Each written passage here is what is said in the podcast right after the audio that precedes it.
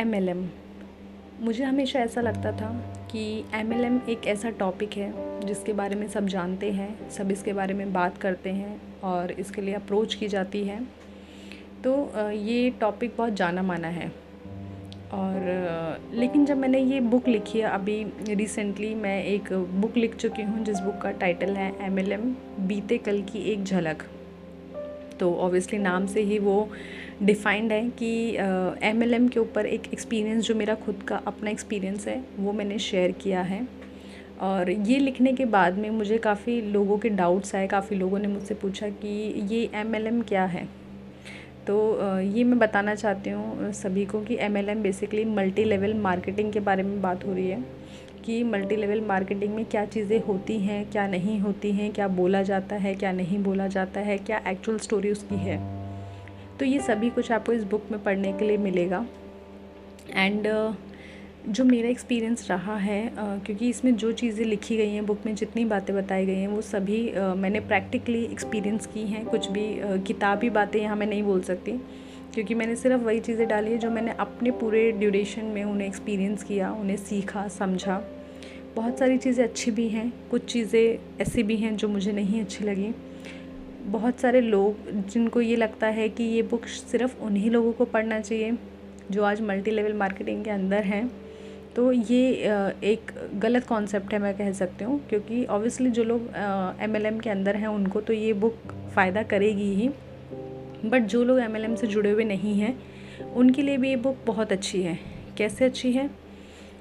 Usually हमारी life में हमें बहुत सारे रिजेक्शंस मिलते हैं, और वो रिजेक्शंस हमें कहीं ना कहीं तोड़ के रख देते हैं। वो रिजेक्शंस हमें आगे बढ़ने से रोकते हैं।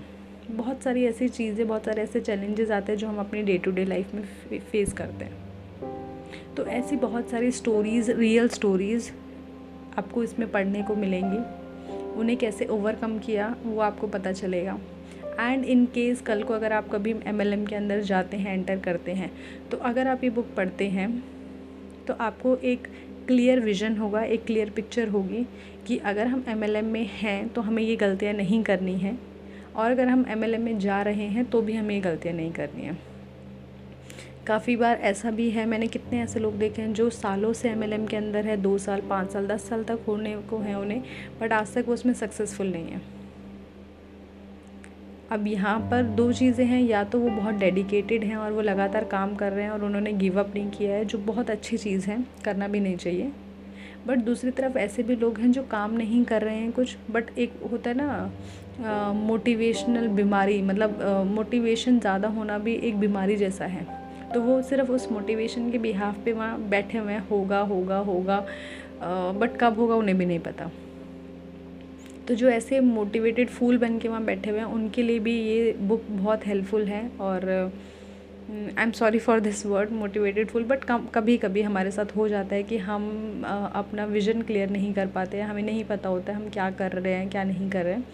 तो उसके लिए सेल्फ़ एनालिसिस करना बहुत ज़रूरी है। तो ये सारी चीज़ें आपको इस बुक में पढ़ने को मिलेंगी। ये बुक अवेलेबल है अमेज़ोन पर। आप इसे ले सकते हैं, पढ़ सकते हैं। जो बुक का पूरा टाइटल है एम एल एम बीते कल की एक झलक बाय स्वीटी शर्मा।